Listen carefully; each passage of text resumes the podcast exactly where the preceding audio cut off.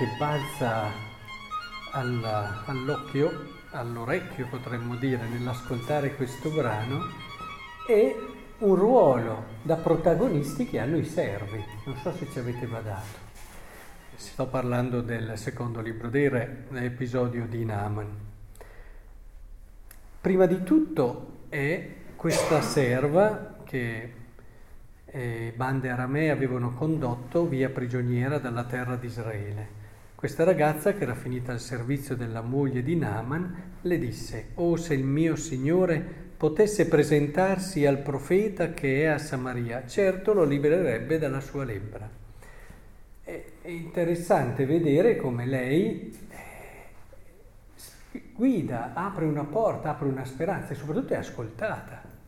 Eh, immaginatevi un servo in tanti posti non viene neppure considerato come una persona. Invece no, questo dice che la casa, la famiglia di Naaman, qui parla con la moglie, era una famiglia umanamente ricca, accogliente. Una famiglia dove una serva poteva stare bene, altrimenti non le sarebbe neppure saltato in mente di quando si crea quel bel rapporto eh, dove tu partecipi un po' della vita dell'altro e quindi hai il desiderio che il tuo padrone stia meglio. Questo è un primo dato che è bene sottolineare. Quindi c'era in Naaman una bontà umana sicuramente che faceva sì che i suoi servi si legassero a lui, si affezionassero anche a lui, tanto da desiderare il suo bene. Poi ancora i servi protagonisti nel momento in cui Naaman eh, insomma sdegnato e se ne partì adirato, dice qui il testo, perché secondo lui quello che gli era stato consigliato era umiliante, dice io pensavo certo verrà fuori stando in piedi, invocherà il nome del Signore suo Dio, agiterà la sua mano, aveva tutta un'idea, no? Invece questo qua non esce neppure, gli manda un messaggero e poi gli dice di bagnarsi sette volte nel Giordano e allora fa fatica, fa fatica a entrare in questa prospettiva. E ancora i servi, attenzione, là era la serva, adesso ancora i servi gli si avvicinarono e gli dissero, Padre mio, se il profeta ti avesse ordinato una gran cosa, non l'avresti forse eseguita? Tanto più ora che ti ha detto, ma questo lo vediamo poi.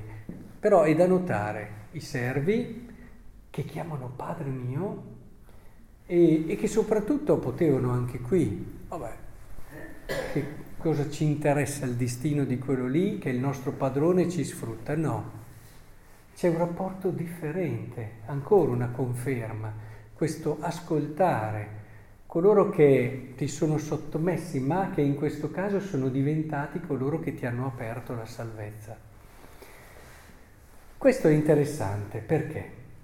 Perché Naman lo dimostrano queste cose, era una brava persona, una persona umanamente ricca, una persona che aveva una bella famiglia, una persona che si faceva volere bene, ma questo non basta. Questo brano ci fa capire che Dio ha delle sue logiche che per una persona semplicemente buona risultano in tanti casi incomprensibili. Cioè in questo caso lui aveva un'idea di Dio e Dio pian piano gliela cambia eh, con questo episodio, lo fa entrare in un orizzonte diverso. Eh, lui pensava di fare anche qualcosa anche qui, il fatto che venga fuori a un concetto di Dio suo, eh, era anche un forma, una forma di rispetto per lui, c'era quindi anche un senso di, di sentirsi importante, ma questo lo si vede ancora di più nel fatto che dice, ma mi avesse fatto fare, cioè ci voleva mettere anche del suo nella sua guarigione, capite? La difficoltà a ricevere una grazia totalmente gratuita. Questo l'uomo fa fatica. Ci vuole sempre mettere un po' di suo in quello che fa, nel sentirsi bravo, nel riuscire bene. Ad esempio, eh, questi sono brani che preparano un po' il Vangelo, preparano un po' i testi di San Paolo. Eh, il Vangelo quando ad esempio, ricordate, eh, c'è quel brano bellissimo dove ci sono quelli che vengono assunti a orari diversi.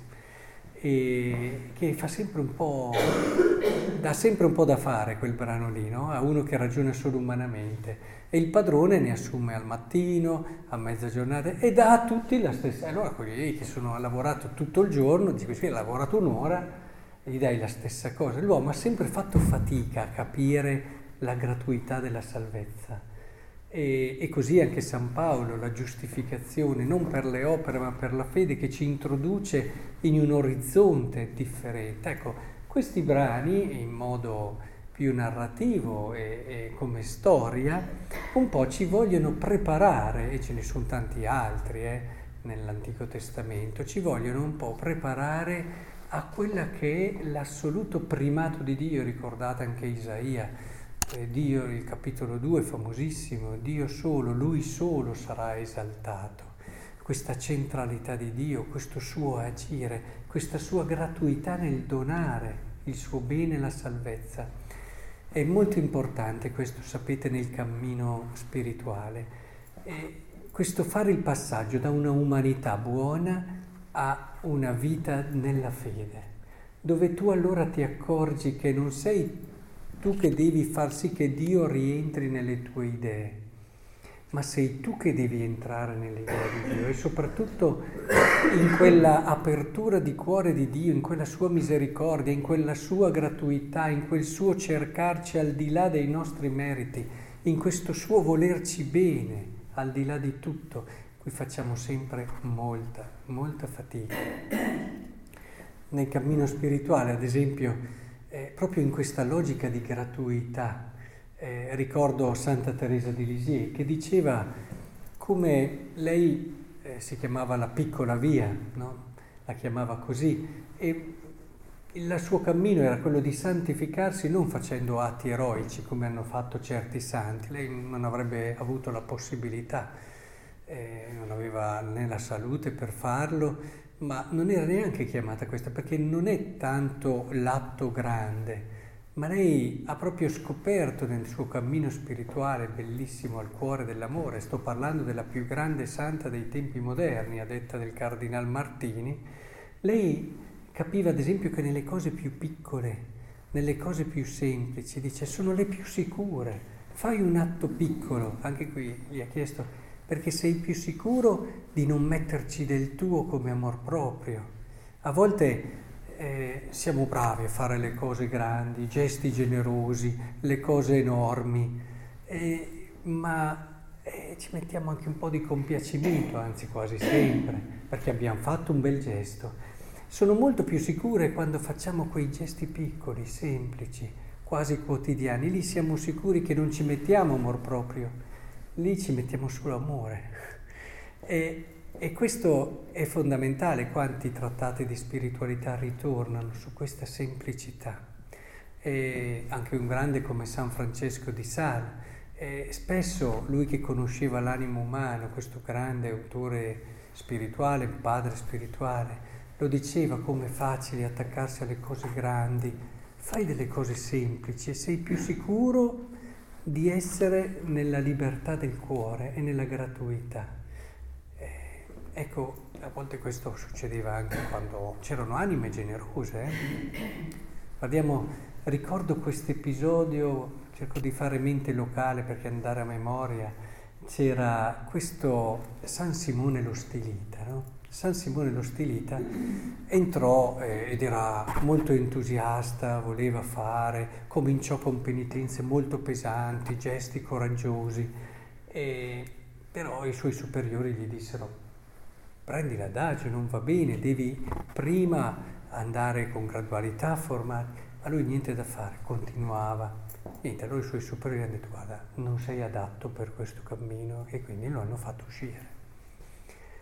E dopo un po' è rientrato e ha detto adesso sono maturato, ho capito, eccetera. E, bene, allora sapete che gli stiliti andavano su delle colonne e stavano lì, e gli mandavano anche sul mangiare e era una forma anche che era un segno, era una forma che li ascesi, ma soprattutto era un modo e la gente andava, li ascoltava. Bene, a un certo punto i suoi superiori vanno e gli dicono di scendere giù. Allora lui si prende su e scende giù, immediatamente. Allora i suoi superiori gli dicono, bene, allora hai capito, puoi tornare su. Eh, cioè non attaccarsi a quella cosa che fai a tutti i costi, vedere che tu sia davvero con il cuore libero. E qui le piccole cose ci aiutano. Ecco qui Naman Siro aveva una sua idea, pensava, i suoi servi l'hanno aiutato, ma se ti avesse detto vai con libertà e ha avuto la grazia. Ora, che il Signore ci aiuti allora in questo percorso, in questo percorso di libertà del cuore. Il Signore ci darà delle prove, se noi siamo generosi ci darà delle prove perché vuole e desidera che noi siamo così liberi da capire quanto ci ama. Più il nostro cuore è libero, più può comprendere la cosa più bella che c'è, che è l'amore infinito che Dio ha per